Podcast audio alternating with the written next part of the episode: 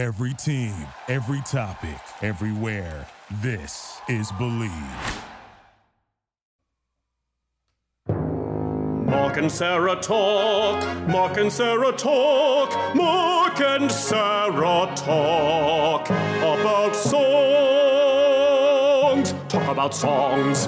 Ooh, we do talk about them, don't we? And today we are going to be talking about 9 songs. So kick off your Sunday shoes and get ready to pull up to a podcast in as much as you can pull up to something that is not tangible. I am your co-host of Mark and Sarah Talk About Songs, Mark Blankenship, and with me today for this special ranking episode is Sarah D. Bunting. Hello, co-host. Fandiferously yours. Hello, Mark. So, Sarah, why don't you let the folks at home know exactly which album we will be discussing today? Today we will be discussing the soundtrack album to the 1984 feature film Footloose. I almost can't believe we haven't done this yet. But we have not. It's here we are at last. You will note that this is episode 120, so we are returning to our more or less regular schedule of doing an album ranking episode on the 10s episodes. We got a little off track for various reasons, which I stand by. Oh, yeah. There were numerical significances that had to be dealt with. Yes, and on which I ironically insisted. Thank you, Mark, and listeners for tolerating that. Newer listeners, in case you have joined us since the last time we did a ranking episode, here is how they work. We go through the album in track order as the tracks appear on the album. We talk about the song. We assign it a ranking. And the way this will work is that your favorite song gets 9 points because there are 9 songs. Your least favorite song gets 1 point. And then all the songs in between get the corresponding point values. So my number 1 song get 9 points.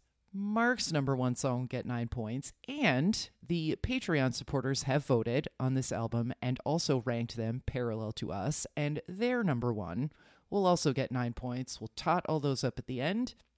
I will inevitably make some sort of addition mistake, and then I will correct it. Yes, that is a proud tradition that I'm starting to think Mark is not actually even making these errors. He just he just enjoys having this tradition, as do I. And there's always a lot of drama surrounding it. And then at the end, we will crown, I guess, a mayor of this small town, or a king and queen of the Footloose prom. Yes. And then I guess a class clown. I don't know. I don't really remember what will work in that metaphorical system. So without further ado, let us begin our extremely authoritative, with the force of law, ranking of Footloose, starring Kevin Bacon. Clearly, the thing that we need to do to start is to listen to a clip from the title song by Kenny Loggins, which also opens the album. So, without further ado, here is a clip from the song Footloose.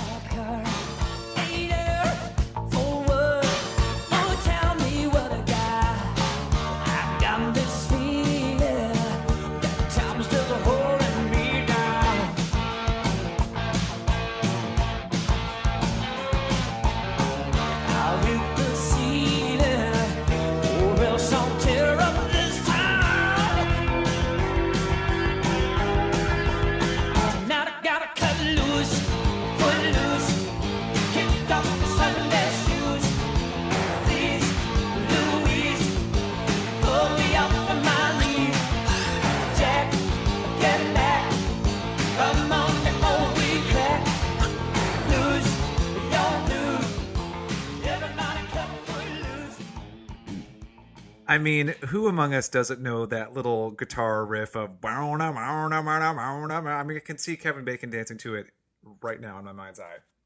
Yeah.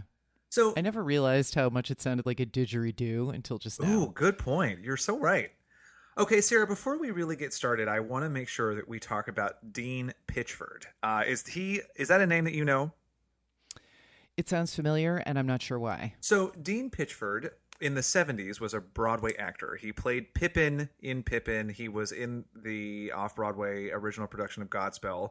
But then by the 80s, he had become known as a songwriter. He wrote the song Fame, for which he won an Oscar. Okay. And then he wrote the screenplay for the movie Footloose. And as the screenwriter of Footloose, he knew that he wanted to have a companion album that wasn't like a typical musical, but that was a companion album of pop songs that fit the mood of each of the scenes in his film. So he wrote the lyrics for every single song on the Footloose album, and then reached out to different composers to collaborate with him so that he could create 9 distinct musical moments that didn't necessarily all sound the same because they weren't all written with the same people. So unlike most popular soundtracks, which we think of as being cobbled together by some sort of executive producer, this was an album that, in a way, is the vision of a single artist in certain ways. The same guy that wrote the movie wrote every lyric to every song that we're going to discuss today. And to me, that makes this really fascinating. And I have a lot of respect for what he did because it's like a total artwork, this movie, I mean. And I feel like that, give or take my feelings about any of the songs we're about to discuss, I have a lot of respect for him, and I doff my cap to his achievement because it's a fairly unique thing, what he did. Well, and it also, like, there are some issues with, I don't know what appropriateness lyrically to what is happening on screen. Right, yes. That are fairly, at least they're consistent through the album. But a number of times in my notes, it's like, you know, this is a movie about fucking high school kids, right? Yes. And he did. So that's even more strange. But it's like that based on my... But on the other hand, this is very like, it's interesting that he wrote all the lyrics, but then he had composers do the actual music part because they all sound very consistently of that year. Yes. Like, even if you were here from space and all you knew was like other songs that were popular or written around like 83 or 84, like that you would be like, I, Zog, can tell you that this was popular in 1984, and you would be right. Well, and it's also hard to overstate how popular this soundtrack was. Of the 9... It was the second album, and I owned it on LP. It was the second album I bought with my own money. The first one was Vangelis. Sorry. You know what? You found your music at the movies. You found your music at the movies. I sure did. Of the 9 songs that we are going to discuss today, 6 of them were top 40 hits. 2 of them, including the song Footloose, were nominated for an Academy Award. And Footloose also is one of the 2 number 1 singles on this album, which brings us all the way back around at long last to Mr. Loggins, Mr. Kenneth Loggins, or Kenny, as he's known to his friends. I know that based on my research, I learned that Kenny Loggins had broken his ankle from a stage fall when he sat down with Dean Pitchford to write this song, and Dean Pitchford was suffering from strep throat. And yet somehow these 2 ailing men were able to produce what I think is a pretty damn catchy little ditty. I don't know. Oh, and also is obviously the perfect theme for a movie about a small town that has outlawed dancing, and a group of kids successfully petitioned to get that outlaw overturned so that they can dance at their prom, which is based on a real thing that happened in the late 70s that Dean Pitchford read about. So, Sarah, how do you feel about the song Footloose? In the abstract, this is an obviously extremely catchy and successful pop song that we could all like sing and play all the parts of, certainly. I'll play Jack, who gets back. Yeah. You play like Louise. It's like, nah, nah, nah, nah, like, you know where all the little like interstitial things go. So in theory, that's true. In practice, I have come to hate this song. It could be the ubiquity. It could be because Kenny Loggins sounds like he's trying to be friend dad. It like the lyrics aren't his fault, but like the bridge, his weird like growly, almost Creole pronunciations. The like wee wah interstitial sounds, I hate them. They hurt my ears now. The guitar is overdone. The fact that I have always heard the lyric as "I'm punching my car," and like now that I am like fully aware that that's not true, I feel like it lessens the song. Well, and it's also because now it's another one of those songs like Janet Jackson's Escapade, where a super rich person fronts like he has a blue collar job. Yeah, that's. I mean, it's just not great, and it just seems to go on a long time. It feels very strange to me. Now, of course, my relationship to, like, if I were just like at the fruit stand, like squeezing some melons, and this came on, so I wouldn't like leave because I hate it, but I do actually kind of hate it. Your experience of listening to it is different from your experience like listening to it, active listening for mass prep, so that could be part of it. Yes. But I ranked this last. Oh shit, I love it. Yeah, shots fired. So that's ninth place, 1 point. And you know, listen, I get it. I do not feel the same way, and in fact for me, listening to this song for Mastiffs, which as you were just suggesting demands a closer amount of attention than I usually give to a song like this, made me like it a little bit more because it's just so goofy that he keeps calling out the names of all these random people. It's like, I've been working... Well, and it's this very weird Cockney, like, we're in Bonnie. Like, okay, you know, it just feels very strange to me. But usually my experience of like having to listen more closely for Mastiffs does make me like songs more and not less. But this was a case where I was like, you know, boo. So for me, sorry, Kenny. For me, it was definitely a step in the right direction, or a step up, because I like the goofiness of this guy gets off work and then goes and calls his friends Jack and Louise and whoever else is referenced, and they all go have a fun time. And I don't know. I there's something agreeable about the bounciness of the guitar. So I'm into it, and I ended up putting it in third place and gave it 7 points. And third place is also where the patrons put it, and they also gave it 7 points. So, but, you know... So, fuck you, Sarah. Just kidding. Well, the next song is one that I specifically requested a clip of. It is a song that I will always associate with roller skating. It is the song that was playing the first time I ever did that really cool trick where you're skating, and then as you're skating, you crouch down and put your hands out in front of you, and you take the turn on the skating rink in a crouch. The first time I ever successfully executed that move was while I was listening in the skating rink on the speakers to Let's Hear It for the Boy by Deniece Williams. So let's hear a clip of that.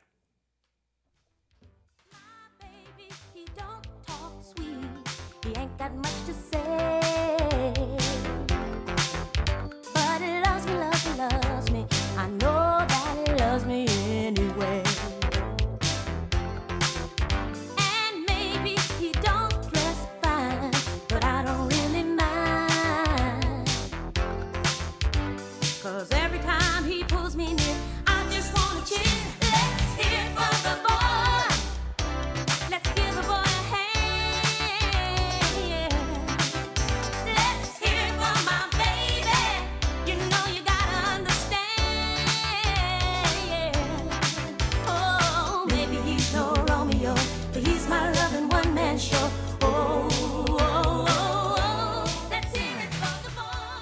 Oh, in the grand tradition of songs like My Funny Valentine, in which a no-account so-and-so is capturing your heart anyway, we get Let's Hear It for the Boy.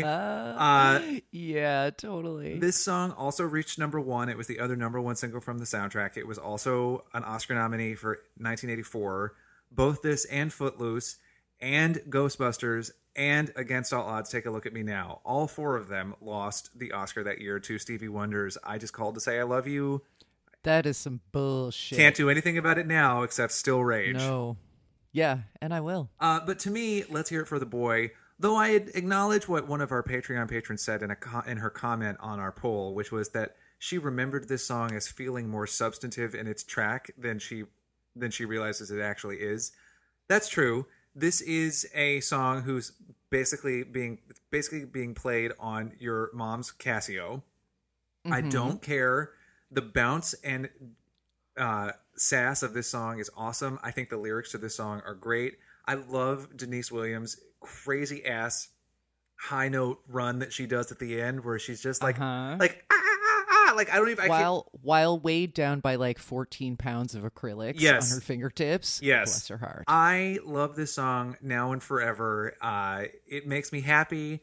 It is incredibly fun to sing along to. And also just the melodic changes of the like, what he does so well, makes me want to yell, let's hear it for the boy. Like that word, the way that the word let's is that sort of bridge into the next part of the melody. That is really satisfying songcraft. And it's fun to sing along because there's all of those little beats and moments where you can like, you can feel where you're being guided, but it feels so sprightly at the same time that you can appreciate the sophistication of what's been made while still enjoying the lightness of what its effect is. And that is why, for me, Let's Hear It for the Boy, far and away, is number one with 9 points. Huh. It actually might be one of my number one songs of the entire 80s, and definitely would have been the one I gave the Oscar to that year. I'm not sure I would have given the Oscar to this one. I think I would have given it to Mr. Philip Collins, but this was absolutely my favorite song on the album when I was a kid, with the understanding that the LP has 4 songs on the A side, and I almost never turned it over because the songs on the B side were like, what even is like, what's a Shalamar? We'll get to it. Who's a Bonhoff? Karla Bonoff? I know, Bonelock? What's that? This is sort of like if you we're doing a like Pointer Sisters, Whitney Houston mashup for your talent show, and you happen to have an extremely talented singer at your high school, this is what would happen. But there are worse references to work off. I have always loved the Joy and the peppy Casio. The lyrics do not do quite the sales job for this trifler that the song might think. But maybe that's the point based on what we have heard about Dean Pitchford. The video is the bunk. There is every Jerry curl in 5 counties. Yes. And I'm pretty sure there's a guy in full football uniform and pads, but the uniform has fringe on it. It is. Don't be amazing. Mad. Don't be mad. Sports and style, baby. Sometimes you got to hit a touchdown. I'm not mad at anything about this. This may surprise you. But while it is not my number one song anymore, it is my number 2 song in this ranking, 8 points. Nice. And the patrons have it in a tie for first. This is the only tie that we have is for first place. And that means they also give it 9 points. And I'll also say, this is the rare ranking episode where every song got at least one vote. Huh. Okay. I have some questions about who voted for something later, but we'll get to that. Yeah, I'm sure you... I'm going to have some questions, too, about a bunch of things.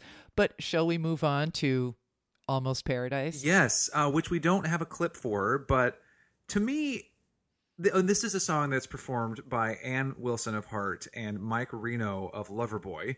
And I found in my research, Sarah, I don't know if you came across this story, that Ann Wilson had fractured her wrist shortly before she recorded this, and because she didn't... What is with the injuries? It's like, is the soundtrack cursed? That's crazy. Everybody was hurting themselves, but because she was afraid they would negatively affect her voice, she did not take any painkillers for her fractured wrist until after this recording. And she said that when she was in the booth, Mike Reno made a sling for her out of his scarf, and they basically just leaned on each other, and she cried while singing the song out of the pain. Oh, that's a wonderful story. I know. I love that. Yeah. Like such a nice moment of support.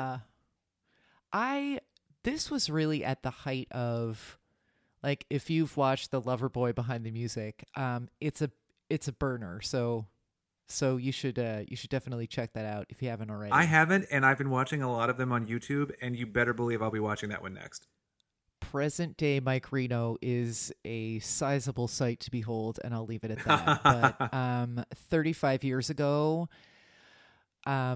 he was like poured into a pair of red leather pants and singing Everybody's Working for the Weekend, and it was like, I shouldn't be having these feelings in my, you know, fifth grade private area. And yeah, I mean, he was hot. Here's the point.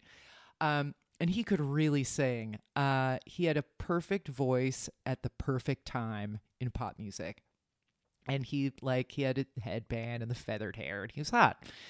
And this is a very dated sound, and it's kind of a rip on Foreigner, in my opinion. But, and this is definitely a place where lyrically it's like, these are two grown-up people singing with adult voices. Like, this isn't like bubblegum pop. Like, this is adult pain that you're hearing, literally, apparently, as Mark just explained.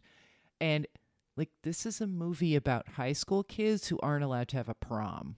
Like, I'm not trying to minimize the very real importance of prom and that high school students have concerns that are meaningful to them. That's fine. But this is one of several places in the soundtrack where I feel like lyrically we're like maybe half generation ahead emotionally of where we're supposed to be based on what's happening in the movie. Fair point. But Mike Reno and Ann Wilson really sell it. This mournful synth brings you right back to couple skate for sure. The video, unfortunately, is trying to sell us on the idea that Lori Singer can portray any emotion or situation past something in the refrigerator has gone bad. She's bad. She's a bad actress. She should not try to do it. And I don't know why she keeps fucking coming up on this podcast, but as you will recall, she figured in Don Johnson's Heartbeat video novella as well. Yeah. She is not good. Like Lori Singer, how did you get so popular on Mastis? Yeah. Well, here's why. She was cast in things because she had a dancer's body and a certain 80s look, and that's why she keeps coming up on like soundtrack shit. Right. Anyway. I respect this song, but it's also like a little bit painful and dated to listen to. There are many worse songs on the album, so it's right in the middle for me. Fifth place, 5 points. Well, we are in pretty much an agreement on this. I will say that this is the point where I really do want to reiterate my respect for Dean Pitchford, because this soundtrack album plays like a drive home while you're listening to your favorite FM station. And yes, the ballad comes at the right point. After Footloose and Let's Hear It for the Boy, if I'm a radio programmer, I'm putting a power ballad right there. That's exactly what he did. The build of this album, like we talk about this sometimes, like I know we talked about it on the Janet Jackson ranking episode, that it's like, why is this here? Like, why put these songs that are like each other next to each other? The narrative that is occurring like along the length of the album is good. Yeah. It's well built. And it really, good construction. And again, it goes back to the fact that you have a central craftsperson who's shaping every element of the album, and who's shaping the songs. And it's not it's not like a soundtrack album where you're just like, let me just take 20 classics and throw them on there, and then you go buy this double disc Forrest Gump thing. It's it is its own art object, this album. So that being said, to me, this song clearly is in the mold of Up Where We Belong, which had just been a hit a few years prior. And Dean Pitchford would do this again in 1989 when he wrote the song After All, the theme song to the movie Chances Are, for Cher and Peter Cetera. And if you think about Almost Paradise and After All, they're the same. They're the same song. They're twins. They are twins. You're right. But for whatever reason, this one's better. Just my opinion. Ooh, see, I disagree. I actually think that After All is better. I fucking can't with Peter Cetera. Fair enough. But to me, After All is my preferred of the two. There's just something about Cher's vocal delivery. I mean, I'm not ever going to take anything away from the glorious Ann Wilson, but I just think that something about the chorus of After All is much more satisfying to me. Point being, this song is fine. I have no It's fine. It's not my favorite, but it's not my least favorite. I put it in 6th place, and I gave it 4 points. Huh. And the listeners put it in slightly higher 4th place and gave it 6 points. So that's a fourth. That's about right. That's a 4th, 5th, and 6th place finish for this song. Well, I am. Let us not hold out any further to find out what everyone thought of Holding Out for a Hero. I am very interested to hear everyone's ranking and feedback for this one. I have enormous respect for the unapologetic, balls out, turned up to 11 immediately and never stepping back from it for 1 second song craft and video craft that is Holding Out for a Hero. I was a little surprised that you did not call for a clip from this. I would also like to note that for whatever reason, when my iTunes imported this song from, I guess I had the CD, it listed it as Holding Out for the Hero. And that's not right. Bugs the shit out of me every time it comes up in the rotation, but I often skip it anyway. The incorrect article is not why. Here's why. She goes so big and so hard so soon. She being Bonnie Tyler, by the way. Yes. That there's like nowhere to go. Like it, there's this like interpretive manic pixie dream dance club thing happening on a ranch. There are multiple fires and people dressed like Zorro on, you know, dark colors laundry day, and it's very weird. The bridge definitely called to mind, and the fact that I have this reference in my head is so sad, but regular listeners know where I'm probably going with this. The bridge, I'm just imagining all the like chorus members in Starlight Express whizzing past me on roller skates. This is a running theme. It's just very Broadway, but in the kind of way that this, you know, consumer does not care for. So with respect and admiration for her absolutely planting a flag on this song and then setting it on fire and twirling around in a circle until she gets dizzy and throws up.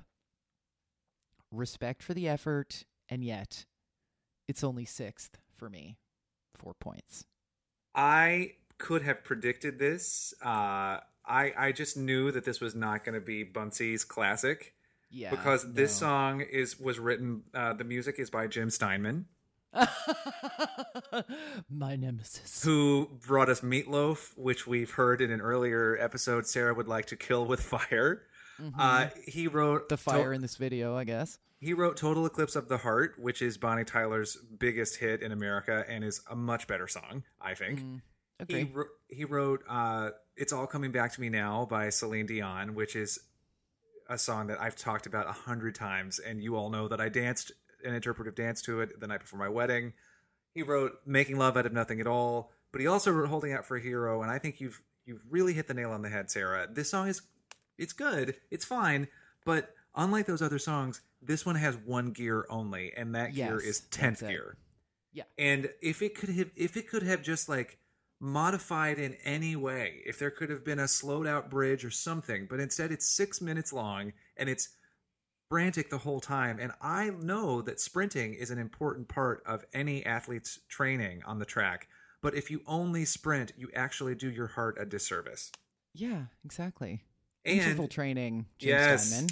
Here's the other thing. You knew how to do it in Total Eclipse of the Heart, which is just as like pathetically Broadway, but it has build. Like there is an arc. This is just like screaming on fire until you crash into the side of Cocaine Mountain. Yes. Like, okay, settle down. So I've never loved this song. It was the lowest ranking of the 6 top 40 hits from this album. I think it was number 33, 34, somewhere in there. But this song also gets an extra ding for me because it was a particular favorite of a boy in college who was really mean to me and broke my heart. So fuck him. And fuck you. It's a definite points off. So we're like holding out for a zero. Mike. Oh, exactly. Oh. So you put it in 6th place. I put it in 5th place and gave it 5 points. But then the listeners, this is their other song that tied for 1st. Which is it's really startling to me. Like I don't know why. I just never would have expected. It's not that startling. If they'd put the Sammy Hagar in 1st, I would have been like, well, 1st of all, I'm quitting. But 2nd of all, what? And then 3rd of all, did I mention I'm quitting? But yes. But, you know, I guess it's just because this one wasn't as big of a hit. I just assumed that everyone felt sort of halfway about it. But apparently no. And it was a huge hit in England, to be fair. But I know also that among our patrons is my husband, Andrew, who definitely voted for this song. So you know what, y'all, I'm going to, and Andrew sang our theme song today. So you know what, this one's for you, my love. Boo. Now single boo. We do. Yes. Yeah, single boo. Never boo boo on your husband. Ooh, gross. No. That doesn't, no, stop. That's not what I meant. That's not what I meant. I can boo-boo right on your face. Right on your face. Oh, my God. If you are just hearing us for the first time, that was like 16 podcast jokes in a row. So apologies. Yeah, sorry. Please enjoy our back catalog. Right. I think you should listen to our back catalog. Me and the Duchess of D think that you should do it. And here's Psychus Paynoot. He's here to talk about it, too. That's what she said.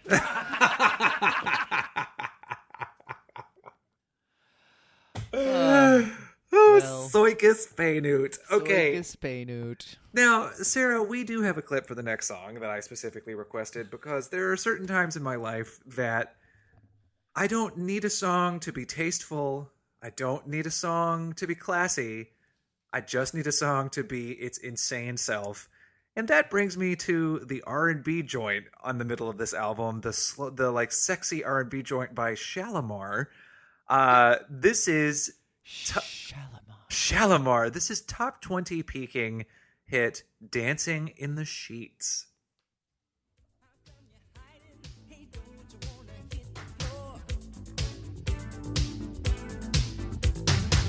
The place is crowded, or maybe you don't like.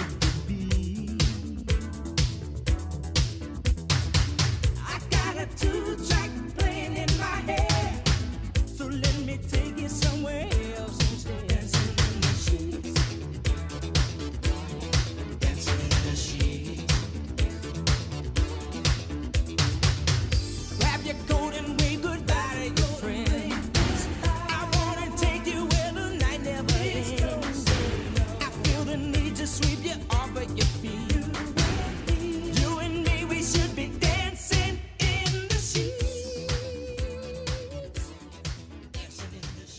Is the place where the night never ends his cock? I would say almost certainly. For a friend. Okay. Yeah, just, my friend Louise, who just got her foot loose from who knows what, she just wanted to know. Oh, God. All right. I would say that this is a filler track that through sheer belief in itself graduated to be something more. Once again, I must point out that this is like, where is the movie set? Texas? Yes. Wyoming? Like some, you know. It's set in like an all-white conservative hick town. Yes. And these are high school students, and you know they like play fun chicken games with cars that nearly get them killed. But other than that, like they're 16 or 17, and here is Shalamar, who appears to be a member of the DeBarge family who entered witness protection as Michael Jackson, singing about dancing in the sheets. Like there is no part of this song that is not about fucking, except maybe the part where he's like, make sure your friends know that you're leaving, which is weird. Shalamar. Shalamar. It's the only way to say there's it. Also like a guitar rumble in the video. It's very weird. And it is so dated that it almost comes back around to timelessness again, I would say. Yes. But I like... I found it like extremely enjoyable to listen to, and in fact went back and listened to it again, and there was enough stuff on this album that I was like, I can't with you, that this ended up number 3 for me. Yeah. 7 points. Well, listen, I am here for it, and I'm here for that. And this is not a song that I would have ever in my entire life listened to had it not been for this episode. Yeah, or even been able to pick out of a lineup that it's like, hum 2 bars of Shalamar, like, cake or death. All I knew about Shalamar was that they were the R&B trio that Jody Watley was in before she went solo. That was literally all I knew. And she doesn't even have a vocal on this. I don't know if she wasn't in the group anymore, if she's just singing background. This is, I think, Howard. Maybe she broke something and couldn't come that day. Yeah, maybe she had like broken a toe. What the guys? I'm gonna look it up right now. Who are the guys in this group? Shell and Amar. Oh, Howard Hewitt and Jeffrey Daniel were the two men, and then there was also Jody Watley for a while. Anyway, she was off looking for a new love. Yeah, she was, and she found it. Yeah, she did. Sidebar, Jody Watley won the Best New Artist Grammy in like 1986, and she had already been in Shalamar, so I never understood how that worked, but, you know, neither. Lauryn Hill won the Best New Artist Grammy after she'd been in the Fugees, yes. So who can say? I guess that's a thing. But, you know, to me, though, this song is pretty great. It's so oily in its sexiness. Like, it's just so like, hey, baby, let me see, you know how far down this gold chain goes? Well, why don't you explore it till the end? Yeah, mama. I mean, it's not even, like, forget a double entendre. I'm not sure it's even, like, half an entendre. Seriously. And it's a non-tundra. He's just like, let's fuck, get your coat. Like, okay. Like, it's a non-tundra. Ooh, it's a non-tundra. I gotta respect that he's like, you know what might be fun? Going to my bed, getting naked in it, and having sexual intercourse. Like, you're not even going to try a metaphor. Yeah. You know what? I respect that. Everyone's busy. Let's just go. You know what I like to think about in times like this? Banging. Let's go. I'd like to fuck her on the tennis court, if you know what I mean. So I put this song Talking about penis and vagina. Oh, God. Oh, I put this song in 4th place, 6 points. Mm-hmm. And the listeners put it in 6th place with 4 points, which, of course, I understand. Yeah, me too. And then you have selected a clip for the next song, if I'm not mistaken. It's the return of Kenny Loggins. Yes, it is. I'm free, parenthesis, heaven helps the man, end parenthesis. I really cannot defend the overwrought emo, before emo existed, milk on the snare, overwrought sound of this, which seems like a warm-up to that repellent and omnipresent Meet Me Halfway track that he perpetrated upon us all just 3 years later. Oh, Sarah, I love that song. I know it's bad. The lyrics don't make any sense. To me, Meet Me Halfway's lyrics are like written by a Taiwanese computer, but I don't care. I love that song. Well, but I understand. It's about a fucking arm wrestling movie starring Sylvester Stallone and the kid who played What's-His-Nuts on General Hospital. Like, are you fucking kidding me? Anyway, all of that is true. Once again, you have a song that sounds like Pitchford just was like, try to make it sound like Christopher Cross, except... you. And that's what he did. Here's a clip.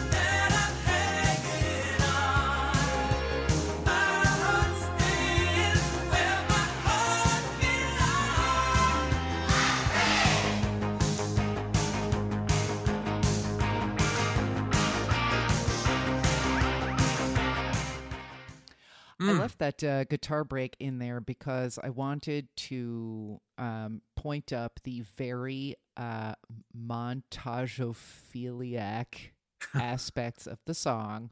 To use a non-tundra. I am quite convinced that Kenny Loggins has a machine in his studio that looks like a juicer, but is actually a montageotron. And he just dumps like some notes and occasionally like a piece of a metronome in there and then like a, you know, fetlock from an all-white stallion. And then he presses the button and then this kind of thing comes out. If I'm not mistaken, this does score an actual montage in the movie. I think it's Chris Penn learning to dance. Yes. I miss you, Chris Penn. I only got into this joint recently because, as I said before, I had, you know, I listened to side A and then it was like, I don't know what this like minor league shit is on side B, but I don't care and I'm not turning it over. So I always skipped it, but I really like this song. I think this is absolutely the Montageotrons, best gold-plated output by a mile. This is excellent for old lady walks. I like to have it on and walk by the sea and picture myself in a montage, accepting a Pulitzer, you know, sure. That sort of thing, yes. Which obviously you train for and then do, accompanied by Kenny Loggins. My brain is a really strange, hostile to logic place. Here's the point. This is like the most Kenny Loggins that Kenny Loggins is, and also the best that Kenny Loggins is. It's like double squared Loggins. And it's my number one song. 9 points. Yes! Well, Sarah. I think this position might be a somewhat lonely one with no one else even within sight of me in these rankings. What say you, Mark? Sarah, I'm going to shock you. I'm just going to tell you right away. I put this in second place. 8 points. This is why our podcast marriage works. Oh, man. I was just going to be like, oh, the Renee to my Georgette. Walking and our dog, Kenny Loggins. So I, many years ago in 2002...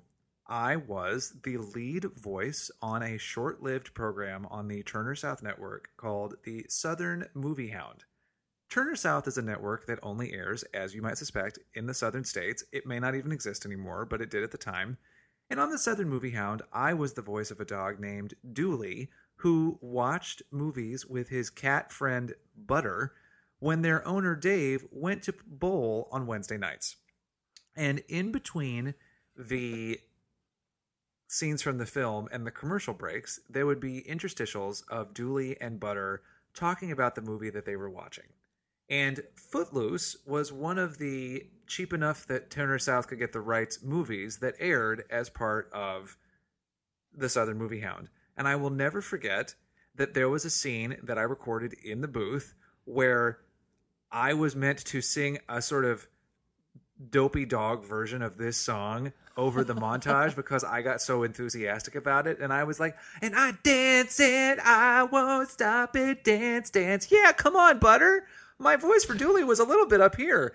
My name's Dooley, and I'm the Southern Movie Hound. Okay, anyway. Oh boy. You cannot find this show anywhere online. You can find, if you Google Mark Blankenship Southern Movie Hound, I think there's like one random thing that comes up. But my parents have every episode on VHS. If you ever want to see it, I bet it is at in the Paley Center archives. Yes, as well. God help us all. I hope it is. So, point being, that experience made me aware of this song in a way that I had never been before. This was the sixth of the six top 40 hits that we'll talk about today. Almost Paradise peaked at number 7. I don't think I mentioned that. This song peaked at like 22, 23. But that scene made me aware of this song, and I have loved it ever since. I think that it's got a little bit more muscle than Footloose. There's something about the music that feels a little bit more aggressive in a way that I like, and it's got just sort of a darker energy, despite being about being free. And I like that. I can totally see using this to train for your Pulitzer Prize win. And again, like I said, second place. Now, the listeners put it in fifth place and gave it 5 points, but I feel like that's a very respectable showing all around. Yes, I agree, especially for things on the flip side of this album, which may not be recognizable. Although, as you said, everything got a vote. So... yeah, everything got at least one vote. And our next song actually got many more than one votes. It is Somebody's Eyes by... oh, no, it's all right. It got 2 votes. Still, that's more than one. And it's Somebody's Eyes by Karla Bonoff, which, though never hit on the top 40, was a top 20 adult contemporary hit. So there are 7 singles from this album in one way or another. But I believe you have a clip for this song, Sarah? I do. Before I play it, I would like to note that I had to look up again her name, even while I was preparing this episode. So before I had done that, I wrote it down as Boris Karloff. But it's not her name. It is Karla Bonoff. Here's a clip of Somebody's Eyes. Just a reminder, yet another reminder, that this is a film about high school students dancing. Love is no disguise for somebody's eyes.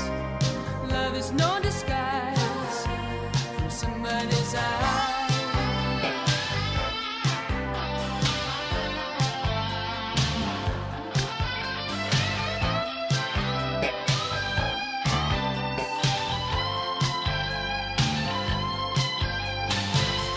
I got a feeling that she must know. Oh no. 'Cause everywhere my baby.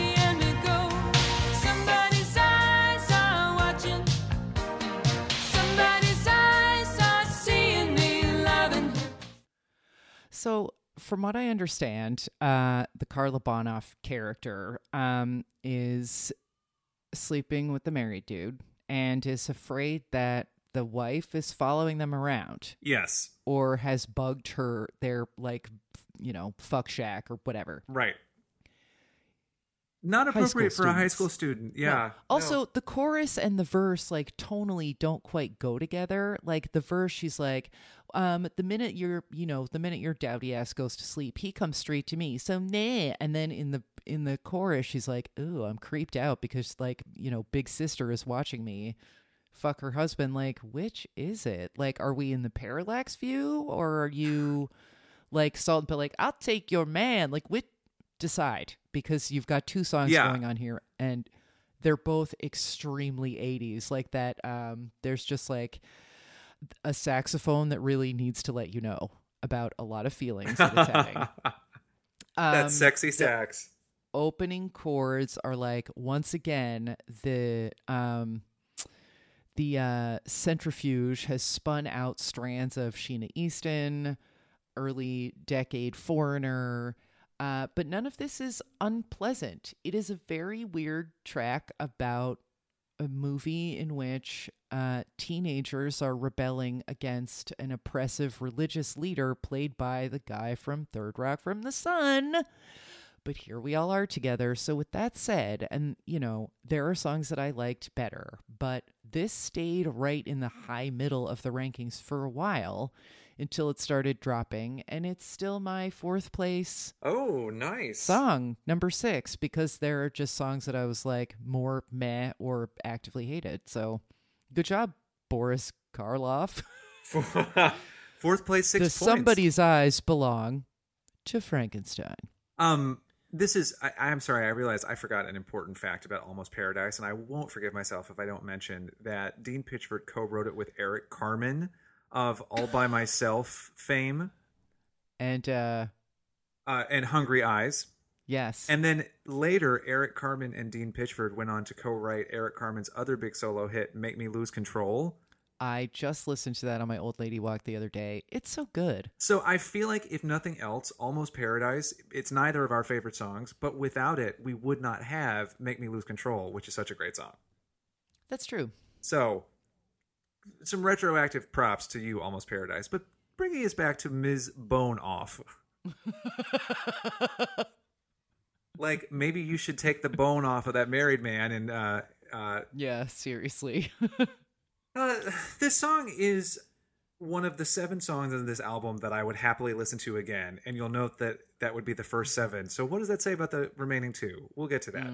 But this song is, I would listen to this song again. It's just not a song that I am going to seek out first. If I'm walking somewhere and I only have 2 songs worth of time to spend with the Footloose soundtrack, it's never the song that I'm going to choose. But I'm not mad at it. So yeah. I put it in 7th place and gave it 3 points. And the listeners put it in 8th place and gave it 2 points. It's also not, like, if you hear the clip that I just played, you will, and you don't know that it's Boris Bonoff, you will guess 7 or 8 other artists, including, like, maybe Patti Smythe. I don't know. Is that Laura Branigan? Is it Laura Branigan? Yes. That's a believable Branigan. Sure. How about, is it Cloris Stroganoff? Cloris Stroganoff. Oh. Well, that's perhaps now the time for laughter has ended. Yes. Because now we've reached a song by Sammy Hagar before he was in Van Halen, when he was still just Sammy Hagar, called... I honestly, Sarah, I didn't even write down the full name of this song. I just wrote "Girl" on my little list. Is it "The Girl Gets Around"? It's called "The Girl Gets Around." Yeah.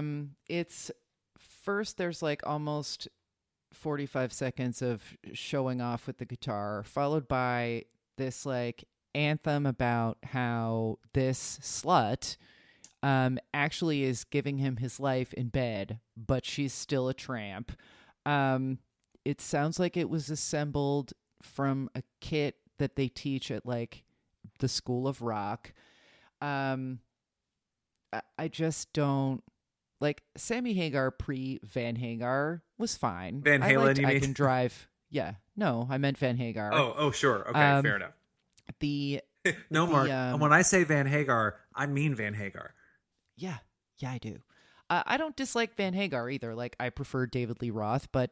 Van Hagar's fine. He had that song for the Blue Angels by himself. I Can Drive 55. It's like, it's a fun song and a fun video. And I think he's basically like sex positive and not really a slut shamer. But this song is boring and the message is off-putting. And this was number 8, 2 points. Well, and for me, from all accounts that I've read, Sammy Hagar is a very nice guy, like totally down to earth. He also wrote Rick Springfield's I Do Everything For You, which is just such a great Rick Springfield song. I think we did a playlist of our favorite Rick Springfield songs at one point.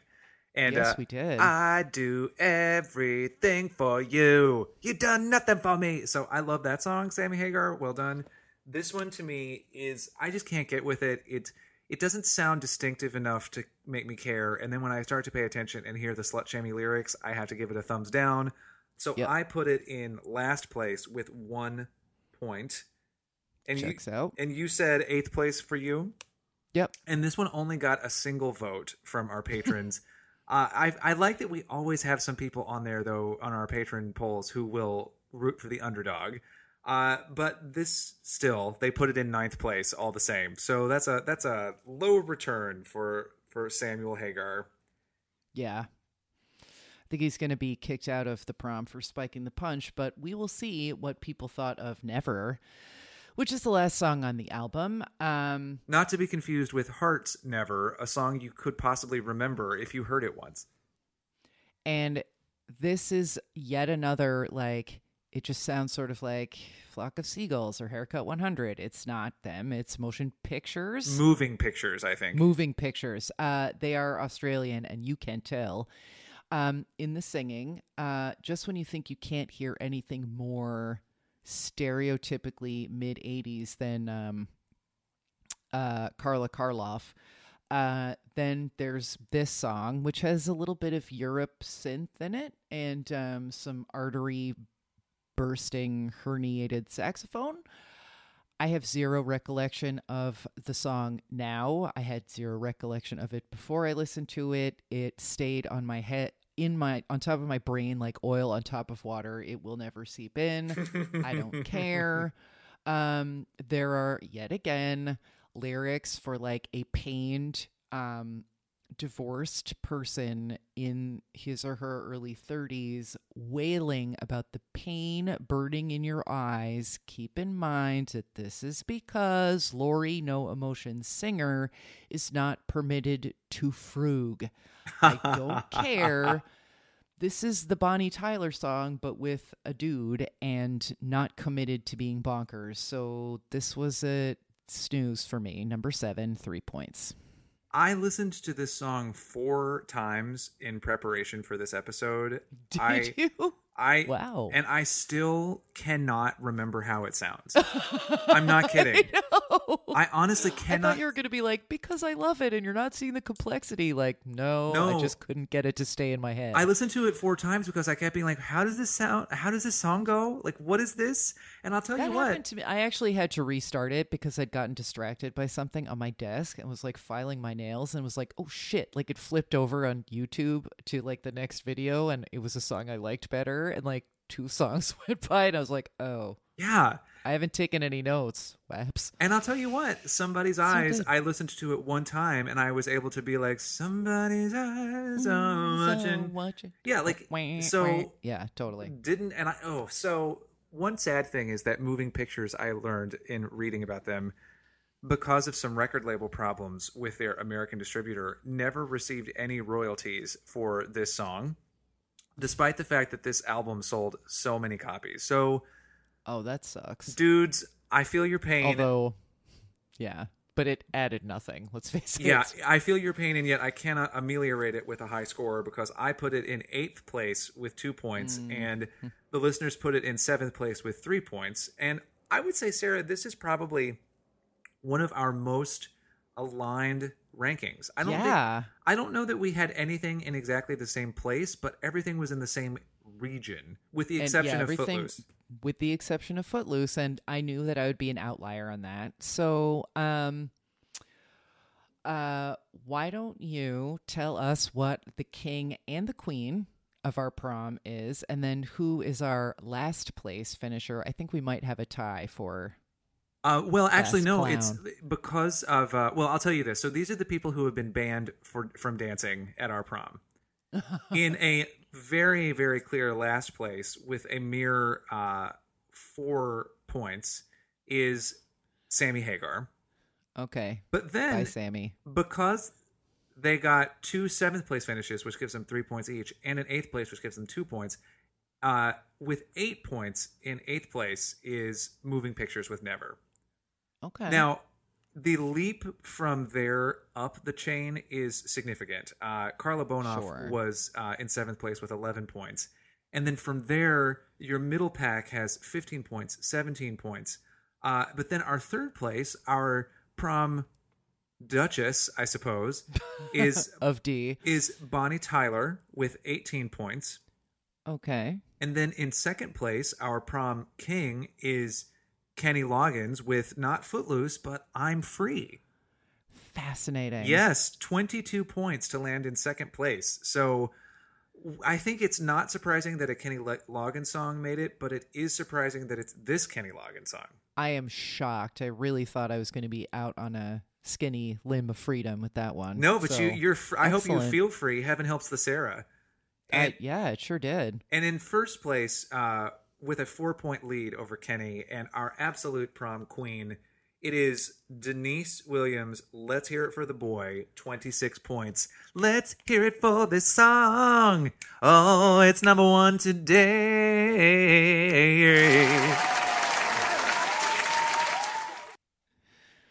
Indeed. Well, thank you so much for helping us out on those rankings, Patreon supporters and other listeners. If you want in on that action, visit our Patreon page and get in on it, because this is the real fun of these rankings, I think, is finding out what everyone else did and being shocked, stunned, and either saddened or gladdened. Yes, I completely agree. And if you join us as a patron, you not only get to vote in these polls, you get special episodes that only the patrons get to hear, and you get as much beef stroganoff as you can eat. Made by Boris Karloff. Served to you by Frankenstein. Talk to you next time.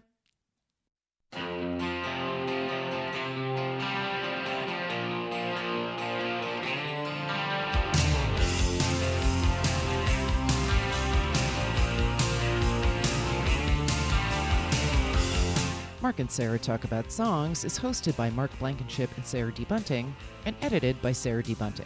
That's me. Need to talk to Mark and Sarah about song requests, ads, or birthday readings? Email us at talkaboutsongs@gmail.com, tweet us at TalkSongs, or find us on Facebook at facebook.com/massedass.podcast. To become a supporter and producer of the podcast, visit our Patreon page at patreon.com/massedass. And as always, thank you for listening. These are places that are gone. Now we can go on and on. Back before you knew me well, I was trapped inside a shell. Clear away all the dust from your mind. Mark and Sarah talk. Mark and Sarah talk. Mark and Sarah talk about songs. Talk about songs. Thank you for listening to Believe. You can show support to your host by subscribing to the show and giving us a 5-star rating on your preferred platform. Check us out at Believe.com and search for BLEAV on YouTube.